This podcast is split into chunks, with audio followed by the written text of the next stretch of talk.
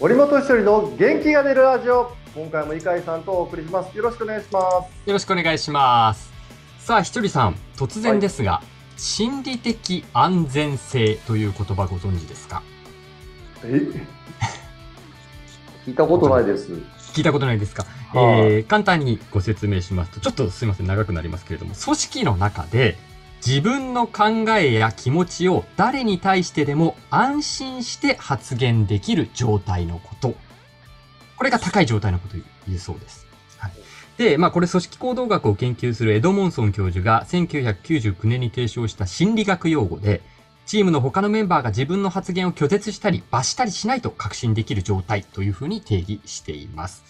で、ひとりさん、これすごいのが、2016年に Google が、生産性が高いチームは心理的安全性が高いと研究結果を発表して一気に注目されたものなんですね。へーはい。で、Google は4年もかけて、成功し続けるチームに必要な条件を探るプロジェクトを実施して、まあ、社内の数百に及ぶチームを分析対象として、より生産性の高い働き方をしているのはどのようなチームなのか調査。その結果、心理的安全性の高いチームのメンバーは離職率が低く、他のチームメンバーが発案した多様なアイデアをうまく利用でき、収益性が高く、マネージャーから評価される機会が2倍多いと。もういいことずくめであるということが判明したと発表したんですよね。えー、もうその話聞いた瞬間今僕が組んでるビジネスのチームがもうすぐ思い浮かびましたよ、あ、そうですか。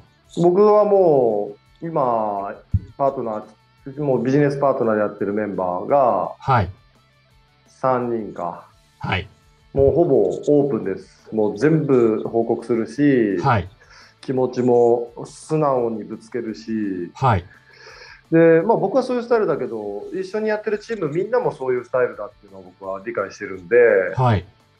まあ、勝負するのは外じゃないですかビジネスなんで、そうですね。はいだ。けどチーム内にめちゃくちゃ向き合ってる感じがあるからうん。なんか一つのこう家族みたいな雰囲気があってだからこそ例えば僕なんかはパフォーマンス出す方なんでタレントとしてはい。その気持ちを伝えることによって、んどんな、まあ、例えば、えー森本がこういう気持ちだからこういう仕事が絶対合うとかっていうのは素直に言うからこそ伝わるしはい。理解してこう仕事を取ってきてくれるわけじゃないですか、はい。はもうい。この時点で生産性めっちゃ高いからそうですね。うんその僕の気持ちがどうなんだろうって気使って、えー合わない気もするけどっていう感じで仕事を取りに行ったらそれ時間の無駄にもなるし余計なエネルギー使うし、はい。なんか役割分担がはっきりできないというかはい。はい。それはすごくなんか理解できますね。ああ、そうですか。じゃあもう今、ひとりさんはまさにその心理的安全性の高いチームの中でうん能力を発揮できていると。なんとなく僕も引退して7年って、はいす。ごくこう、まあ、自分って言っちゃうけど順調なんですよね。はい。で仕事が順調なのでうでんその順調に来てる理由何なのかなっていうのはうんただ仕事が多ければ順調じゃないと思うんですよね。はい。そのい仕事やってて楽しいとか、うん。うん。まあ、当然ビジネス組んでるんで僕が頑張って仕事して、えーその事務所にもお金が入るわけですよ。はい。そこに喜びを感じれるっていうことがうん。すごくこう充実感につながるし僕はそう感じてるんですよはい。自分が頑張ることでみんなが潤うで、うんこれが喜びだし仕事のする、僕の中では価値に変わってるんで自分だけが儲かるんじゃね多分一緒にやってても面白くないしうん。まあだからそこら辺のこうシビアなこうお金の話もあるけど何のために仕事をするかっていうそこにこう喜びを感じることがこう何でしたっけ心心理的安全性。うん、な気がするんだよね。ああ、そうです。これ今聞いてるスタッフ、 めちゃくちゃ嬉しいんじゃないですか。多分同じ気持ちだと思うんですよ。ああ、そうですか。うん。いやー、そうです。いや、あれどうですか今はその状態ということですけど、これまでのプロ野球選手のなチームで、そういうことを感じる状態のチームだったなって思う。ああ、僕はもう、あの、あれですよね、ファイターズで、はい。 2006年とか7年優はい勝した年なんかはもうまさにその状態でしたよね。あ、やっぱりそうなんですか。もう、なんだろうな、野球選手って個人事業主なのに、はい。高校生のようなはい。まとまり感となんか仲の良さ、気持ち悪いぐらい仲良かったんです。あ、そうなんですね。だって野球選手って多分家族よりうん。チームメイトの方が長く時間過ごすんですよ。はい、はい。 だだからもう、会話とかもなくなってもおかしくないじゃないですか。ずっと一緒にいますからね。うん。うん、なんかね、もう、みんなと会うとめちゃくちゃ毎日嬉しいみたいな。ええあ、そうですか。うん、仲良かったし、で、僕、その後ベイスターズ行ったけど、ベイスターズ行った時は、少しこうね、派閥というか、はいそれぞれの、うん、なんかこう、チームみたいなのあったけど、ああ、その、一つのチームの中にまたさらに。分かれてる感じがそうそうそう仲いい同士でこう、ついてるみたいな。でもね、はい僕関係ないから、はい。なんかその間で、はどい。こどっちつかずの間で全員と仲良くなって、はい、はい。理解するんですよあこのメンバーはこっちのメンバーとはちょっと違うなとかはい。だけど結果全員と仲良くなるっていうああ、さじゃあもう、ひちょりさんはその心理的安全性っていうね、言葉とか概念みたいなものは分からなくても、感覚的にもうそれを実践されてたんですああそうだよもうだから無所属ですよ無所属 で立候補みたいなでも誰とでも。そうそあ、でもそういうメンバーがチーム内に一人いるってものすごく大きなことですよね。うああ大きい大きいんでしょうねだって派閥がないんだからねいやそうですよね。うんうんだからひ逆にそういうの、あ、この選手、なんかチームの上の人に対してビビっちゃってるなとか、ななんか遠慮しちゃってるなって感じることはありましたかもちろんもちろんそればっかりですよあ、そればっかりですか多分だから、だから僕はね、あの新庄さんに受け入れてもらえたと思うんですよ。はい。新庄さんって、まあ、タイガース時代からもう超スーパースターですよ。ですね。はい。で、まあ、メジャー行ってもまあ注目で、うん日本帰ってきてもだけど、うん。大体その、あれだけのスーパースターになると、みんな、なんか気使うんでしょうね。周りが、はい。うん。だけど僕、本当無所属だから。はい。もう無派閥だからその、まあ、新庄さんってすごい人と分かってながらもはい。なんか普通にうん。接しちゃうもう素の僕で言っちゃうからはい。、それが多分新庄さん的にはあこいつ裏を持ってないんじゃないかっていううんうん。安心というかそこがはい生まれたんじゃないかな、ああ、なるほど。そういうね。でもでも新庄さんもそれやろうとしてるんですよ、あ、今のチームで。そう周りがって気こ使うだけで自はい分ははもう本当に素の自分で言ってるから。とですね。だけど、あまりになんか、その、 なんだろうな、立場的というか、まあ、で年齢もあるけど、うん。ええコミュニケーションに関しては、はい。そこまでうまくないというか、はい。だから僕みたいな、なんか、チャラチャラした、いろんなところにつつつかず、みんなみたいなうん。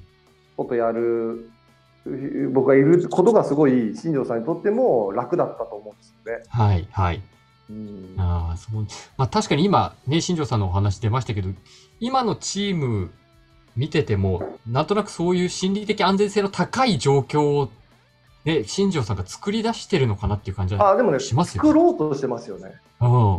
作ろうとしてるけど選手たちがまだまだそこついていけてないですよね。そうですか。まだそこまではなってない。ああ、そうですか。うん、やっぱりそのビッグボスに対してうん。友達感覚では良くないんだけど、はい。監督としての立場を理解してうん。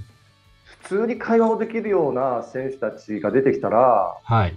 それはそれは素晴らしいチームになると思いますけどね。いやー、そうなんですね。でも、やっぱり新庄さんはそういうふうに作ろうとしてると、ひとりさんもお感じになるんですね。だって別に3球で終わっていいからとにかはくい自分のスイングをしてこいって言ってるのに迷いまくって打席立ってる選手いっぱいいるからね。そうか。ま何だそこはやっしぱてりん。のよってもういういんって言ってるじゃん打てなくたって使うって言ってるの、その代わり迷いないスイングをしたら使うって言ってんですよ。はい。なんで迷ってスイングすんのってなるじゃないですか。 そこはやっぱりね、難しいですね。もったいないですよ。僕だったら、マジっすか、使ってもらえるんですよ。打てなくてもってなったら、うん。ブンブン振り回してきますけどね。 いや、だからあと僕、ファイターズで言うと、あの、スリーボール応援拍手、カウント不利な時の応援拍手ってあるじゃないですか。うんうん。あの、コラムニストの榎木戸さんも文春でも書かれてますけど、これファ2004年のファイターズから始まった、おそらく始まったと思うっていうふうに書かれてましたけど、これも、まあ、ファイターズのファンもチーム、まあ、チームですよね、同じ。チームって考えたら、その状況を作り出してる一つの心理的安全性高い要因作り出してるんだろうなというふうに感じたんですけど、あーまあこれは嬉しいことなんですよ。ファン、うんファンの方が、北海道の皆さんも、なまらあ優しいから。優しいですよね、なまらねね。、はい生ら優しいけど、はい。僕ら、まあ、選手たちからすると、あったかい応援は嬉しいんだけど、うん。もうピッチャーに対しては、やっぱりちょっと厳しく、はい。そんなね、拍手でもらうのはわ、もう嬉しいと思うけど、はい。そこじゃなくて、やっぱピリッと投げてほしいっていうのもあるし、はい。うん、いやいや、ファンの皆さん、ちょっと優しすぎるよって、だってスリーボールに逆転したの、この人だからとか思いながら、守ってます けどね。ああ、そうなんですね。まあ、選手としてはそうか、そうなんですね。そうそうか。でもまあなんか、そこでさらにプレッシャー、もうスリーボール次絶対外すなよみたいな感じを作らないっていうのもなんか、チームとしては私はすいません、素人目線ではいいのかなっていううふうにん思いまましたあ、あの僕はピッチャーじゃないんで、ピッチャーには厳しく言いますけど、 心理的安全性低い じゃないそう ですかそれはスリーボールにすんなよと思いながらね、いやいやいやいやあそうなんですよ。ちなみにひとりさんが監督や組織のリーダーだとしたら、この心理的安全性高い状況をどういうふうに作ろうと思いますかどういうふうにするか、 いや、まあ、まず自分がこういう人間ですっていうことをうん伝えることかな。自分のじょ、えー人間性を伝える。はい。そうそう、でまあ、初めましてでみんなミーティングして、僕、社長ですよね。はい。で、僕、こういう人間です、こういうことしてきました、こういうことには腹立ちます、こういうことには腹立ちませんとか、もうなんかはっきり自分のことを伝える、うん。分かりやすく、はい。まずは相手に自分をさらけ出す。はい。そうそう、理解してもらうことが一番相手がなんかいろいろこう言ってくれる、開いてくれる原因になるかなとはいうのは思うんで、ああ、そうですか。まあ、とこれね、はい僕、よく聞かれるんですよ、コミュニケーションどうやってうまく取るんですかってはい。聞かれるんですけど、まあなんかこう、僕が5、自分を開いたら相手がやっと1開いてくれるイメージがあるんで、だからもう10、10開くんですよ。はい。で僕、こんな人間ですっていっぱいその相手に伝えたら、なんか2とか3を開いてくれるんで、はい。その代わり、2、3を、相手の2、3を出そうとしても、意外とこう開いてくれなくて、うん。そこなんでかっていうと、やっぱその相手も警戒心とかもあるし、うんあるしはい。相手を知ることによって、あこんな感じの人なんだっていうこう開きが出てくると思うんで、なるほど。僕だったらそれやるかな。ああ、そうなんですね。まあ、ちなみに私はまだ失敗したらどうしよう、ひとりさんに切られたらどうしようと思いながらこのボイシーに臨んでるので、マジ ですかここまでやって、でも、ほら、なんか初めてでもさ、いきなり、はいい、や、僕ね、い一番嫌いな食べ物、里芋ですとかって言ったらさ、はい。ああそうなんだってななりませんうん、おーそうですね。唐突で意味わかんないけど、あはい。なんか親近感湧く気がする。 え、猪飼さん食べれないもの何パクチめちゃくちゃ親近感湧いたわ、今。ー。 本当ですかで、こういうことなんですよ。はいはいはい。なるほあそうど、パクチーが嫌いな人だなって、もっとなんか安心感につながって、それがこう、心理的安心、はい。安全性を。安心性になんかつながるのかなと思いますけどね。そうか。もっとね、私、ここを高めて、このボイシー取り組んでいきたいと思います。今度、今度あの、好きなものも今度教えてください、 ね。わかりました。小出しにしてきます。あはい、ということで、今回も井飼さんとお送りしました。ありがとうございました。りがとうございました。